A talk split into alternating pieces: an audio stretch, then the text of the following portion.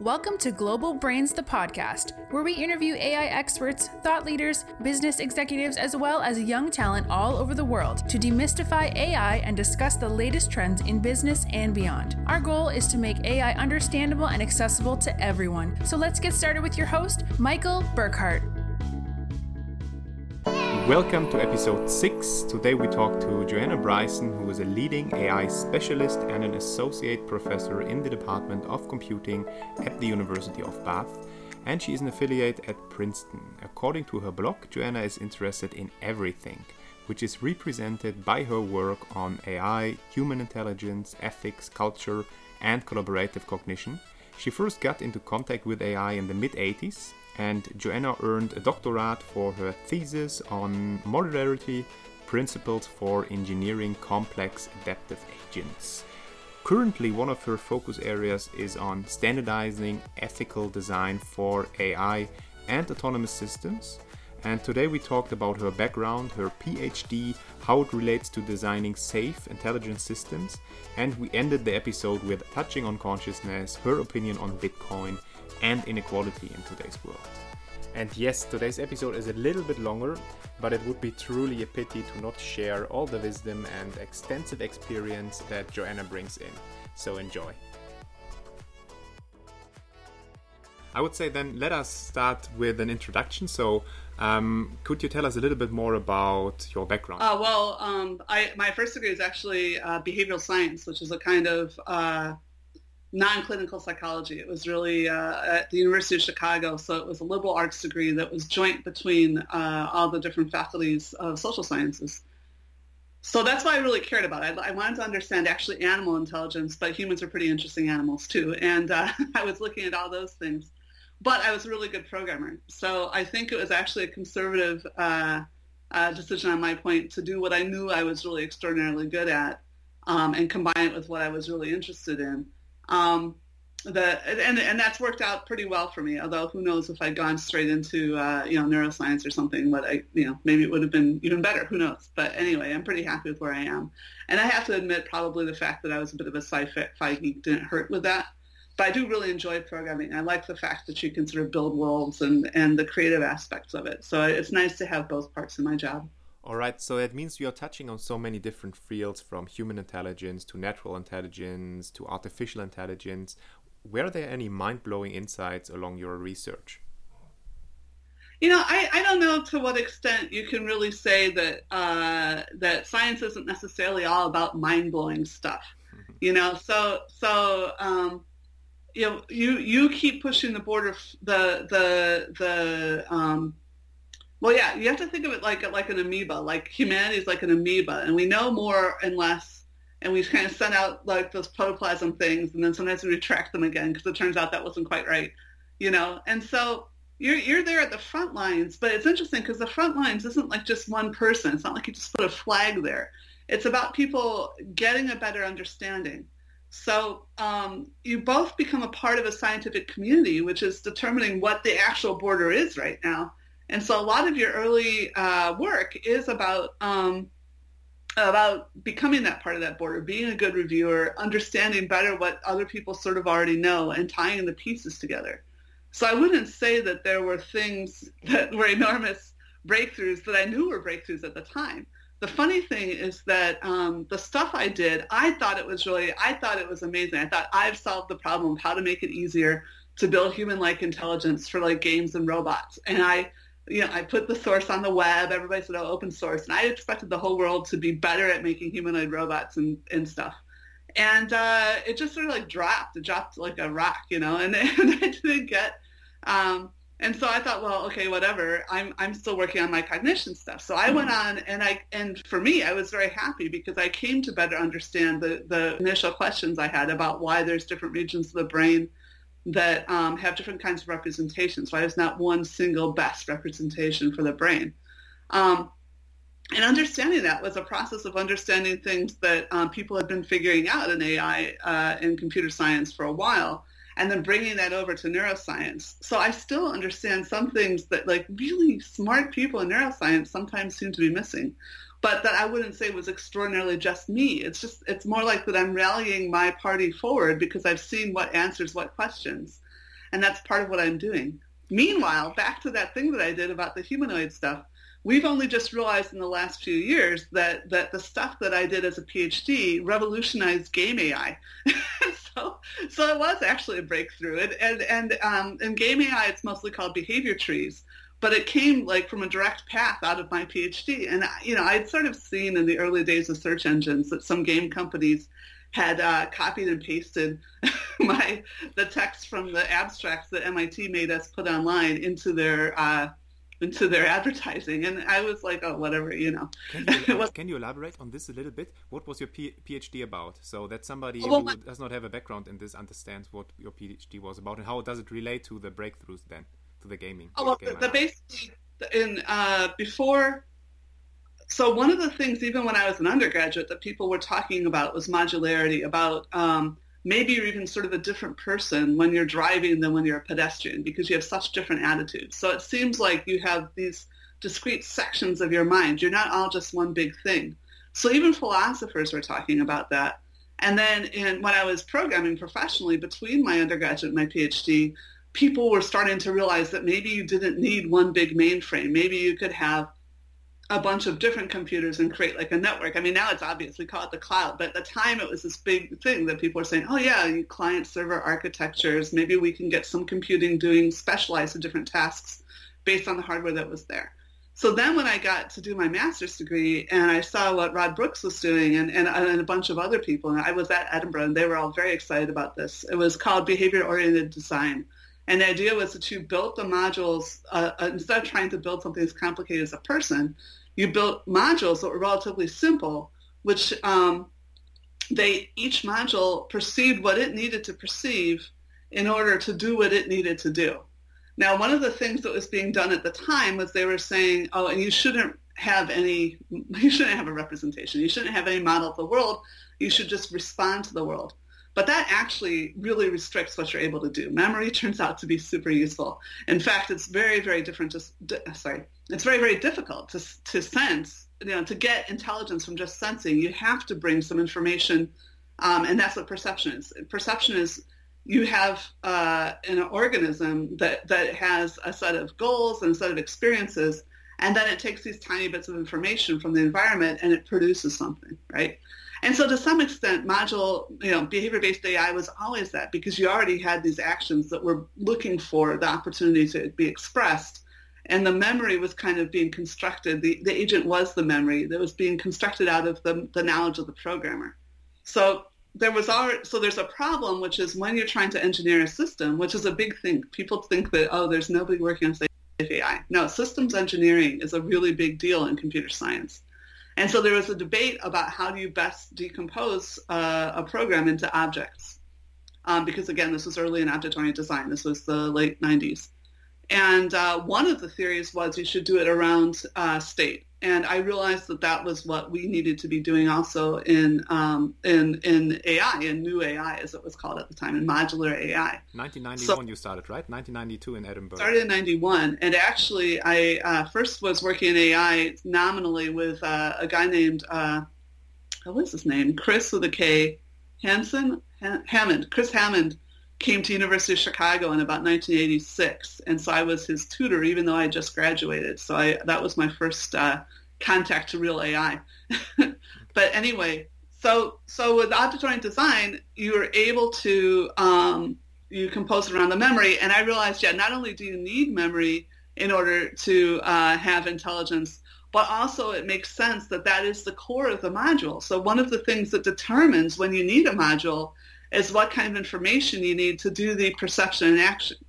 So that was one component. The other component, though, which is the one that went into the games industry, was how do you arbitrate between these modules? So once you've taken something apart into pieces, one of the problems is how do you assemble it back up again, right? You need coherent behavior. Now, um, yeah, as, there was another guy at the time, Bruce Blumberg, uh, who pointed out, well, basically it's only a problem when you need the same resource but there's you know and yes there's certain kinds of things you can do just autonomously like uh, you know reflexes to to avoid fire or something like that but actually quite a lot of what any organism has to do there are certain kinds of ref- uh, uh, resources like just your physical location that are completely determined um, by uh, you know like all the modules care. so so that was when I created like what's now called behavior trees. We called it um, POSH POSH. Uh, it was um, let's see if I can remember prioritized, ordered, uh, slip stack, hierarchical action selection. Right. So it was POSH okay. action selection. Okay. But the basic idea was that the one thing you really need to do that's different from a standard object-oriented program is you need to say what are the priorities of the system because an AI system is proactive. It's something that, that actually has to recognize the context in which it's gonna it's gonna act. And indeed, it, it has to act for homeostatic reasons. It has to act because it knows it needs to do something. It has a purpose, right? So um, I basically was worrying about making it easier for real actual programmers to uh, put those priorities into the system and really, I actually had papers in the um, in the early knots at the, at the, right at the end of my uh, uh, PhD, saying about how this is really important for safe AI too. That that if you have the learning happening only in the modules, then there's a limit to how evil or whatever the AI system could become. I mean, I wasn't really worried about evil AI, mm. but I was worried about not being able to guarantee that, for example, it would know to run out of a fire or whatever. So you had to have certain high priorities about um, guaranteeing the system that are relatively uh, deterministic. And then if you, even if you use machine learning, that can also be used in a deterministic way because you can have uh, boundaries around which you don't allow the system to update its learning. So if it looks like it, if it's not going to meet pri- pri- performance uh, guidelines, you can basically build deterministic sort of fences around the system that's trying to improve one aspect of what the system does. But the mistakes that people like, um, uh, you know, Bostrom make when they say, well, it's not really, I have, never heard Bostrom say, I've I heard Future of Humanity uh, Institute people say, um, what if you have, oh, well, yeah, Bostrom says about the paper clips. That's right. Let's, let's pick on Bostrom again. okay. So, so I, the, the mistakes that people like Bostrom make about. Um, so, by the way, Nick Bostrom is a researcher at the University of Oxford who is um, focusing his research right now on AI safety and he also wrote a very popular book, Artificial like Superintelligence. Um, right. And and he's not really a researcher; he's a philosopher. But okay. but he uh, but but he is studying. You know, I I guess it depends what you mean by research. Of course, there humanities also do research. Mm. But um, but he's just thinking about it, and and you know he's exploring and talking to people and things. But the point is, if you actually build a system, there's zero chance that you would build a system that would turn the world into paperclips because the and, and, he's worried about the alignment between um, you know you, you have the high level priorities and then what happens at the lower levels. But you don't give full autonomy to the lower levels. If the system's autonomous at all it's autonomous at the level of the priorities that you have that are that are guaranteed to be in it. And then there, are subparts yeah. that are going off and you know learning the best way to do something. If the rest of the system which includes normally for any ai humans um, is uh, notices that there's an overconsumption of metal or something, then then it would shut that part of the system down. Okay. So there's no way you would have such a system. Okay. Can you give one example? So far, what I understand is you have different components that consist the system basically. So instead of having like one system that can work autonomously, you have different components that work as um, like a modular system that makes an entire system and you can control those modules. So you are saying you have higher uh, level priorities but you also have the lower level priorities and you can somehow integrate a mechanism a safety mechanism to um, control these components. Yeah. Well let, us take a limit case one of the you, you, you basically got it right. Um, let's take a limit case example of this. That some people have said and i think for good reason that uh, that corporations are a kind of ai okay because you know it's not like uh, uh, they're they're they're an artifact. They're something we've constructed, and um, it's not like one person has any idea what the entire uh, organization is doing ever. Even if you only have three people, you're never quite sure what your administrator is doing really with their time, right? so so the uh, the um, the point is that we can already see that there you know you'll have something like for example right now Bitcoin nobody had originally expected Bitcoin was going to consume as much power as it has, but now everyone's trying to figure out how to regulate that. Okay, so that and that's a problem that to some extent is self-regulating, because uh, people can't afford that power, right? So that so that there's a cost to the power. So as long as uh, there's not an infinite value that you that will arbitrarily uh, assign to the Ponzi scheme that is Bitcoin, then then there'll be a constraint about how much power uh, uh, they'll be able to buy. But it seems that there's other regulatory forces that may come in anyway and say you guys aren't paying your fair share for the environmental environmental damage you're doing, and so then they may be forced to actually, um, and maybe not just them, all environment, uh, all uh, power consumers may suddenly start find themselves as a consequence of the, the conversations we're having about Bitcoin, actually paying a more appropriate uh, amount of money for the for the for the infrastructure they're destroying, the the, the global infrastructure. So, so the point is that um, you may say, oh, but that's because people are involved. But the point is that uh, to some extent that we're, we are able to do similar kinds of processes. So Erann Gat called this uh, cognizant error detection. It's the awareness that things aren't always going to go right. And so one of the basic things you should do when you structure a system is make sure that you build components that check, that look for. In fact, this is the easier way to build a, a powerful system, is to have simple components that are detecting when uh, other components are going off the rails. So I'm not saying that it's necessarily true that everything works. As we all know, there's been very good examples of corporations and various other uh, entities that have done enormous damage to the world, mm. right? So it's not that the world is perfectly safe and nothing bad can happen, but it is that there are processes that we can follow that make it much more likely that we'll catch and and uh, catch those processes early and keep them from doing much damage. And so that's one of the things I'm working on a lot right now is um, just trying to communicate to legislatures that you can hold um, people who use artificial intelligence uh, accountable.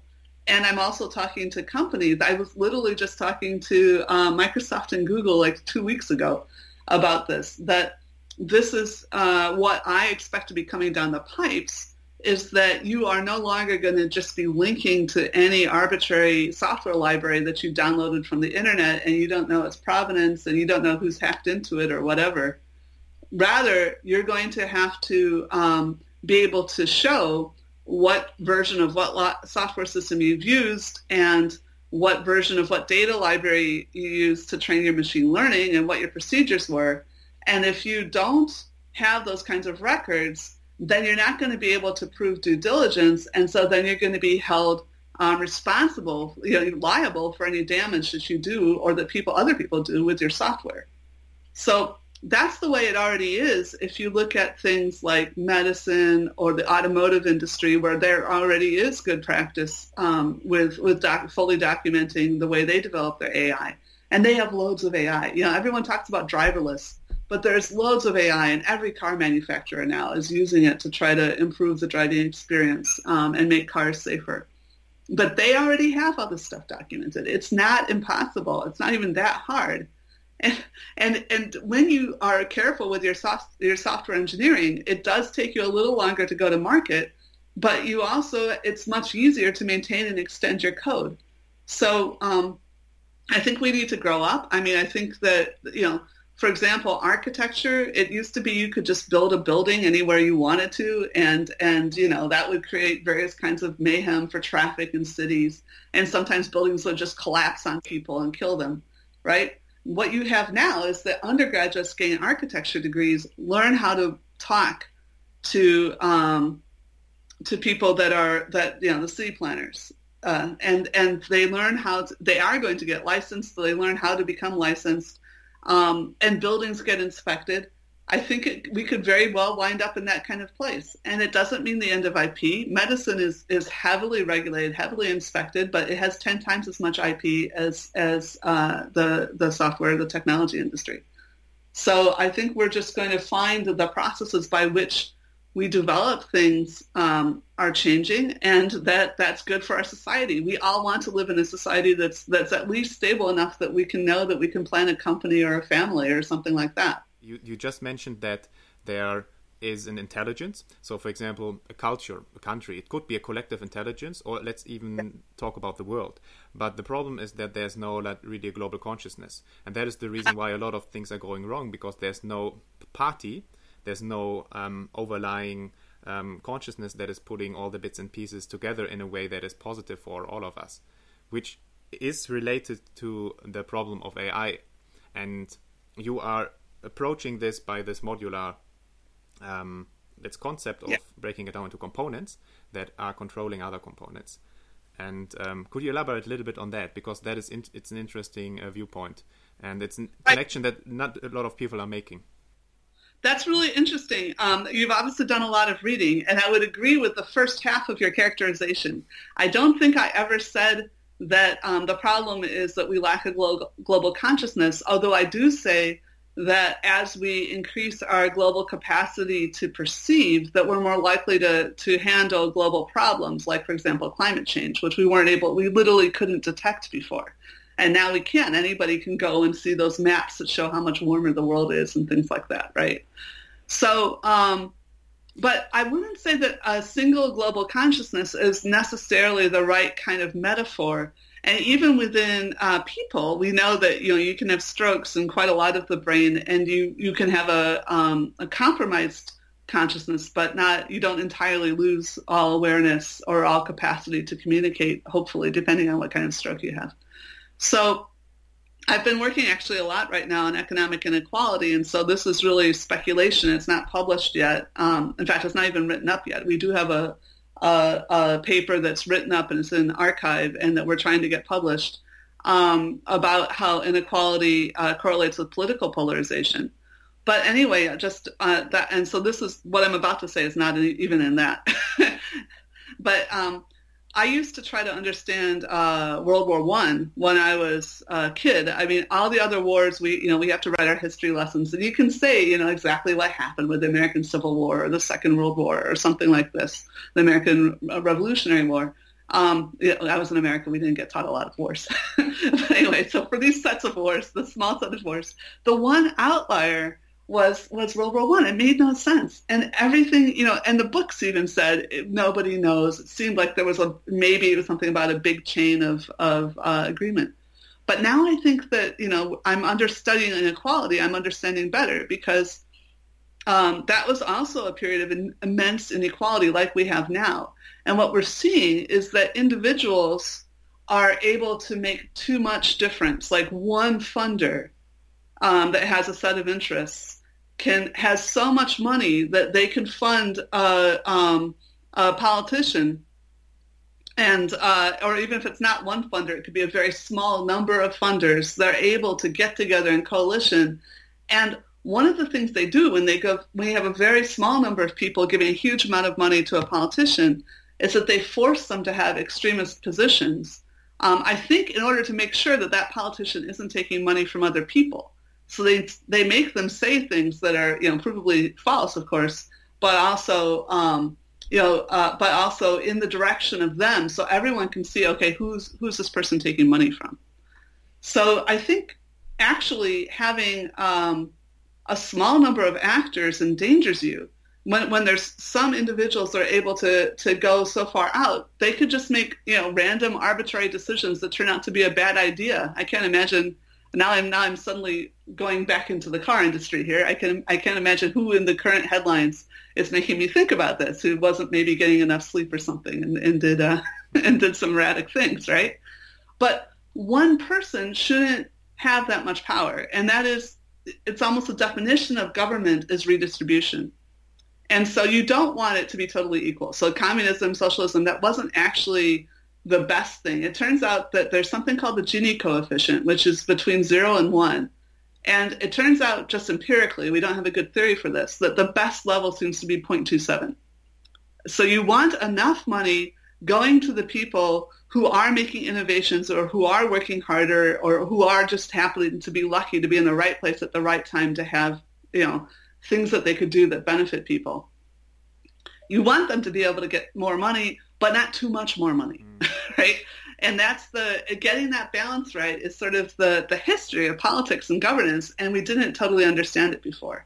Mm. So coming back to that, it's not clear to me that having one consciousness at the top of the whole planet, um, you might, if you actually have architect that, to have a whole lot of uh, well uh, networked uh, heterogeny, um, uh, you know, oligarchy, whatever, some other way of of of um, maintaining the planet, then someone from outside the planet might describe that as a single consciousness. Mm-hmm from the inside, from our perspective, just like from the inside of the brain, it's not going to look like one thing. it's going to. So I, I, don't think that we need one, you know, super intelligent machine or something. It, it, why would that be any different from one, you know, powerful individual?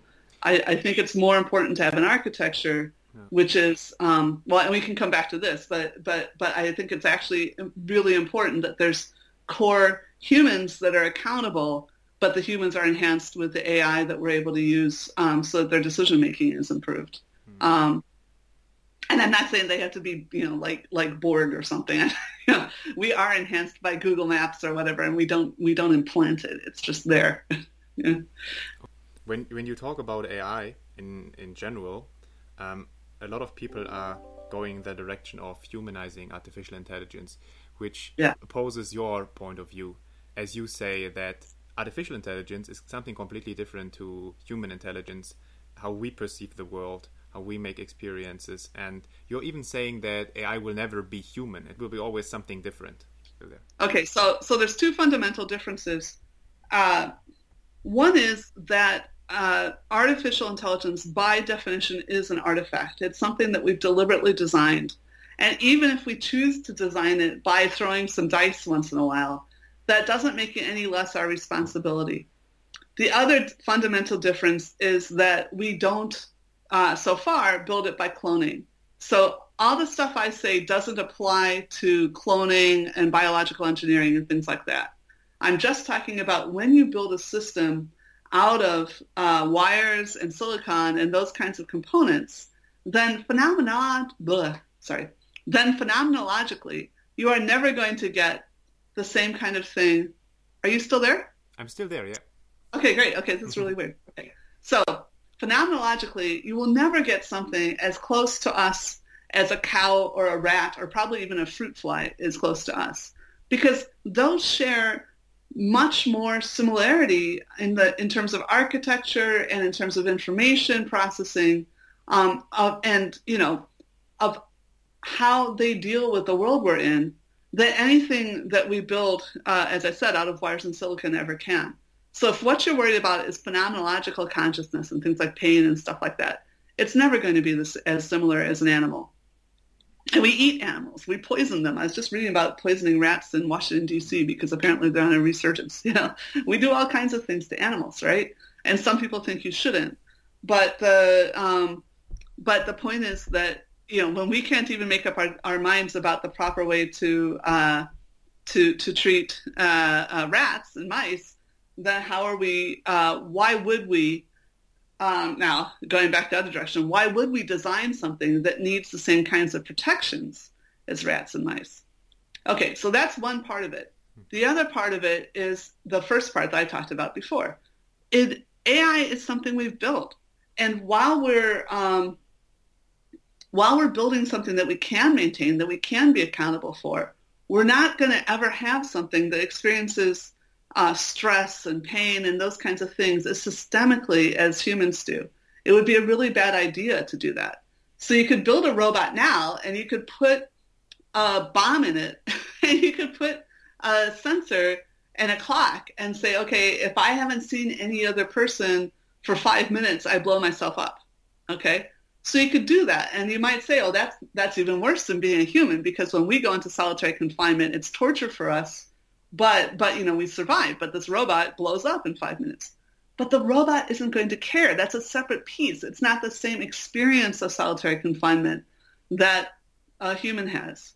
So while we're over anthropomorphizing, we're basically allowing ourselves to be exploited by the people who, you know, yeah, I hate the fact that people are talking about smart speakers when they're smart microphones, right? How would you How would you call them? Uh, uh, do you know 1984? Uh, some one of my friends, uh, Jason Noble, said we should call them telescreens. Mm. Um, but uh, but anyway, um, No, I would call them personal digital assistants, uh, which is what we used to call uh, just like you know like a smartphone, the early smartphones. Um, but they weren't phones, but we would just write things down on them. They didn't used to be networked. So the point is that you have a personal digital assistant that's not personal, right? because because you don't know how much it's being used by other people. And I, I really hope that one of the things that uh, we're succeeding in doing, I'm seeing some indication about this, is get people getting people overthinking that the Internet of Things is a good idea. Because I have, um, especially in Eastern Europe, actually, I was at a European uh, Commission meeting in, in Sofia, the Digital Assembly, and the Eastern European politicians totally get this.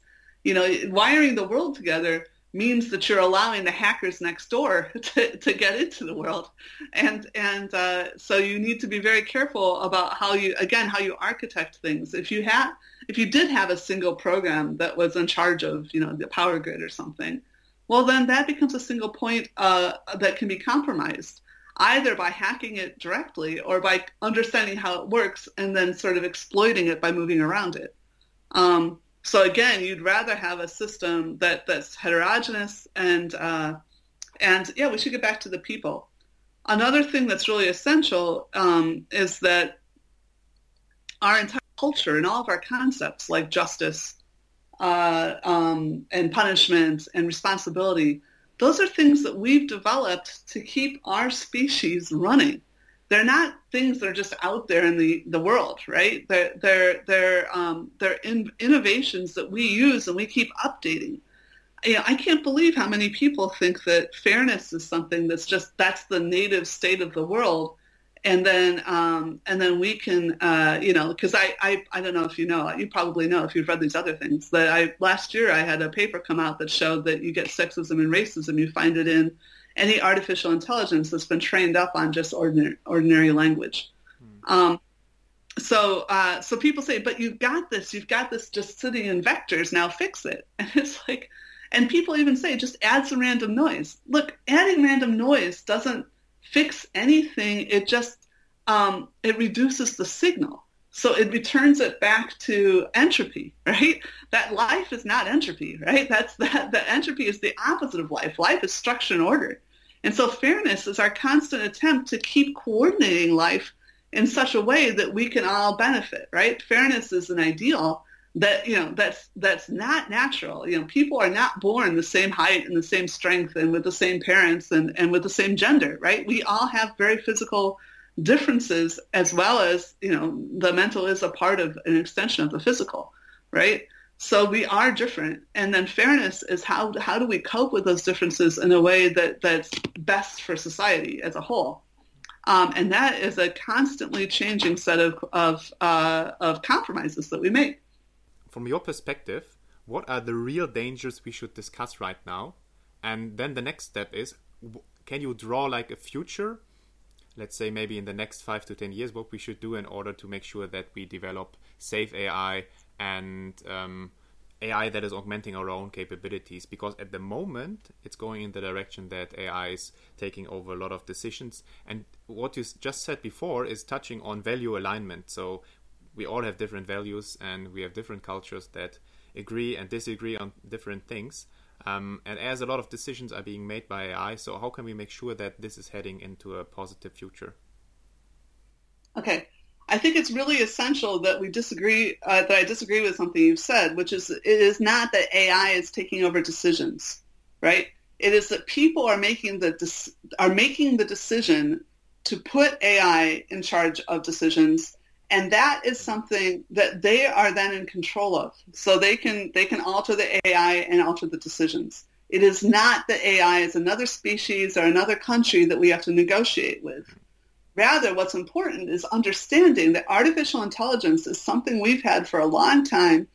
Um, for decades, we've had it using digital computers. It is one of the tools in our toolbox and we need to get a strong concept of that. We need to stop talking about it. Again, this is one of the huge dangers of anthropomorphi- anthropomorphizing it. You literally get smart, um, you know, well-meaning people who are sitting there trying to defend the rights of AI or you know, really wanting to build this future where, where we are uh, superseded by AI and not realizing that, first of all, that is incredibly technically, technologically implausible. But second, as you say, in the next 30 years or so, um, would almost certainly just lead to more people being killed, right, destroyed, being seen as unimportant aspects by governments or corporations or rich individuals who don't need them as part of their plan, right? So AI is being used as a as a shield uh, that that is um, well, literally as a shell company that is uh, allowing people to do what they really want and misdirect attention towards machines. So artificial intelligence is just a technology that we can use badly or well, right? And and so it's like, what is the right way to store chemical weapons, right? What is the right way uh, to deploy nuclear power? Was should we not deploy nuclear power at all? Or maybe it's really important ecologically, right? Those kinds of decisions are the same kinds of decisions we need to make when we talk about, um, you know, not just artificial intelligence, but data, privacy, uh, cybersecurity, this is all about um, you know ICT, uh, information communication technology more generally. AI is just one tool in the toolbox, and so getting that clear to people. Look, even if you have a robot that really is your best friend, that you are immensely emotionally attached to, you could demand that that robot can be backed up so you don't have to worry, like if there's a fire or something, you just leave it behind, right? And then it just, you, then you just buy another robot and you get the backup, right? So even if you choose to make your emotional bond into a machine instead of to the people who could actually help you in the long term, uh, you know, that's your personal decision, right? But you can demand that you don't have that kind of exposure. And I think this is a real problem. Again, we have these same issues when you look at um, when there's the I don't I doubt that they have this problem, but I don't know in Kerala right now. But when when um, when when we had the flooding in uh, New Orleans, you know, how much resource and expenditure do you uh, do you put forward to trying to make sure the dogs and cats are okay, right? So, but dogs and cats do suffer like humans. They absolutely experience emotionally, physically, very similar things. But the problem is, you know, we only have so many resources. Do we make sure that, you know, what, how certain do we have to make that, that there's no children left behind before we start rescuing the dogs? but the families don't come without their dogs, right? And so then you have these other issues. Same thing happened with Sandy here on the East Coast. The animals were left behind and then we're starving and people are very concerned about that. Why should we put ourselves in that situation with the technology which is designed that we can ensure we don't have that problem with? It isn't that as soon as you build AI, it backs up, right? This is something that um, we have to make the systems engineering decisions to say, we are only going to use AI if we know how to back it up, right? That is a that is a decision that is made at the engineering point. And that's the kind of thing that we can regulate to reduce problems in the future like the problems we have now. We're still going to have to defend each other's rights. But if we're, conf- if we're confusing the problem by saying, um, oh, we, we want to build AI that we have to defend the rights of too, you know, we only have so much time and so much moral consideration. There's like papers about this, you know, like, you know, it's a huge problem about how do you get people to care about Syria as much as they care about, you know, the, the couple hundred murders in Chicago. Now, I'm not saying that the couple hundred murders in Chicago don't matter, but I'm saying that the thousands of lives in Syria matter probably more. Just, you know, I don't know. It depends how you feel about it. If you're sitting in Chicago, and I, you know, I can intellectually say I care more about Syria than Chicago, but actually I'm from Chicago. And when I read those Chicago stories, it does have more emotional impact on me than when I read the Syrian stories. But intellectually, I don't think that's right.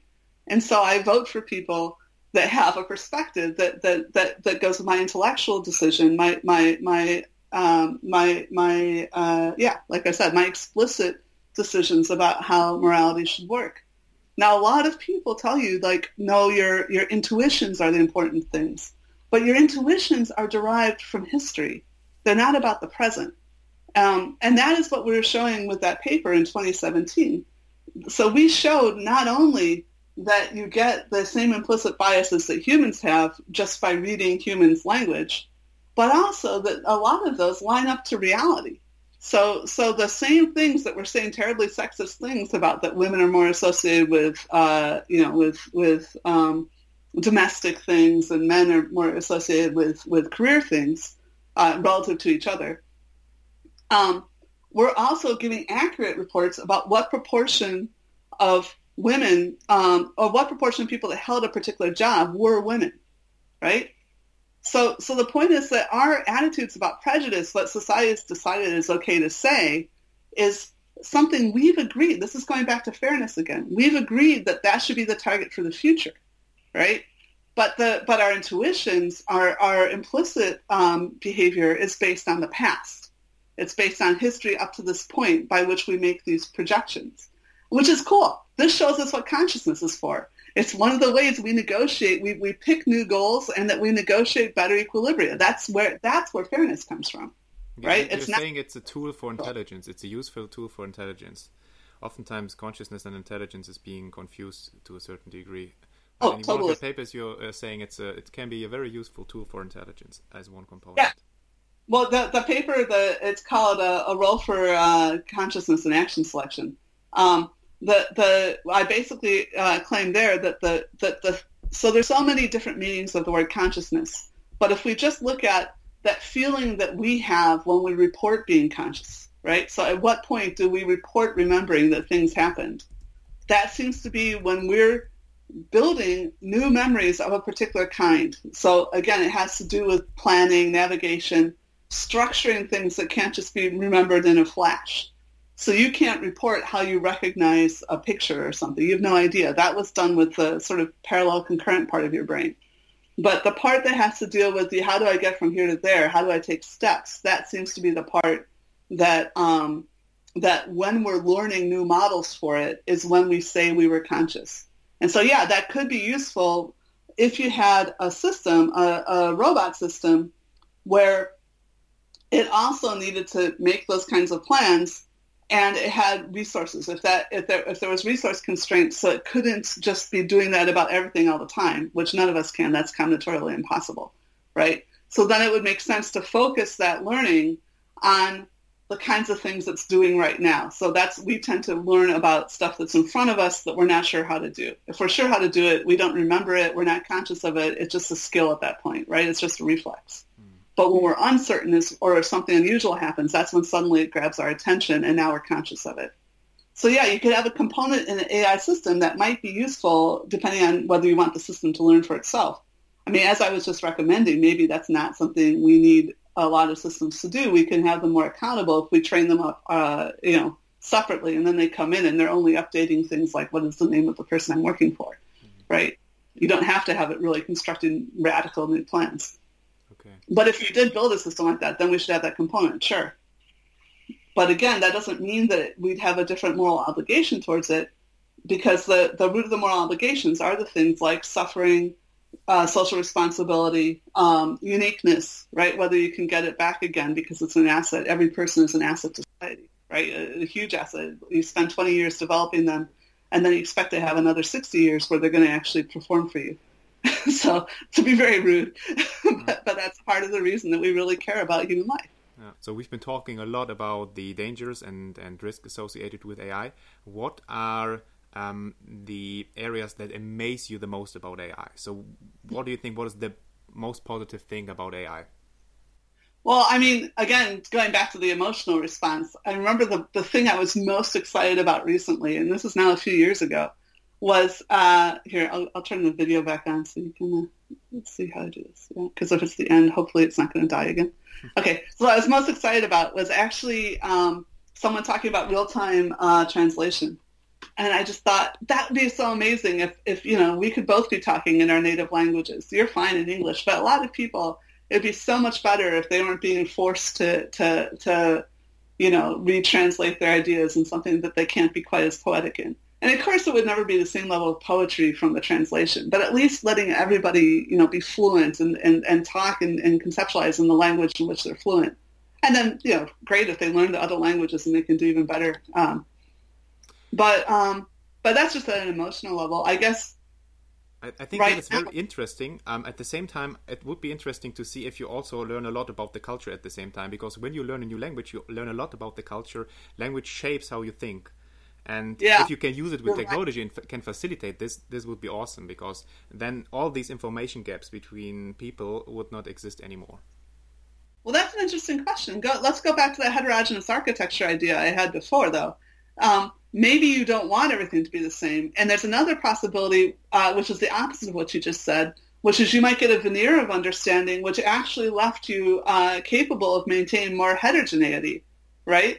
So you, because you were able to do the important negotiations and get that done, but then you don't, you actually allow people to keep their relatively different views about the world. So it's interesting. Um, and this is something again that I have, you know, some pe- so many people have learned the value of diversity, and it is really important. You the, you need a lot of ideas to solve a lot of problems, but at the same time, what nature does is it maintains diversity. In fact, it increases diversity in some ways, but also selects away the stuff that's not doing work for you.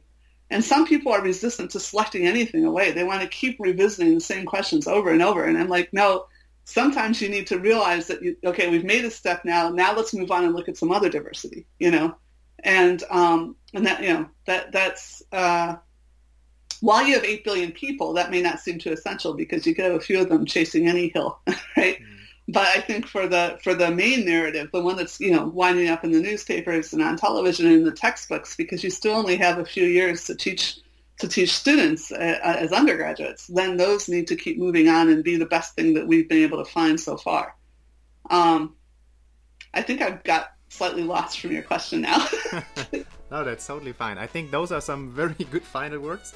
So um, thank you very much for your time. That was really mind extending, a lot of new information for me to go through, and I'm pretty sure also for the listeners. So thank you again. Thank you so much.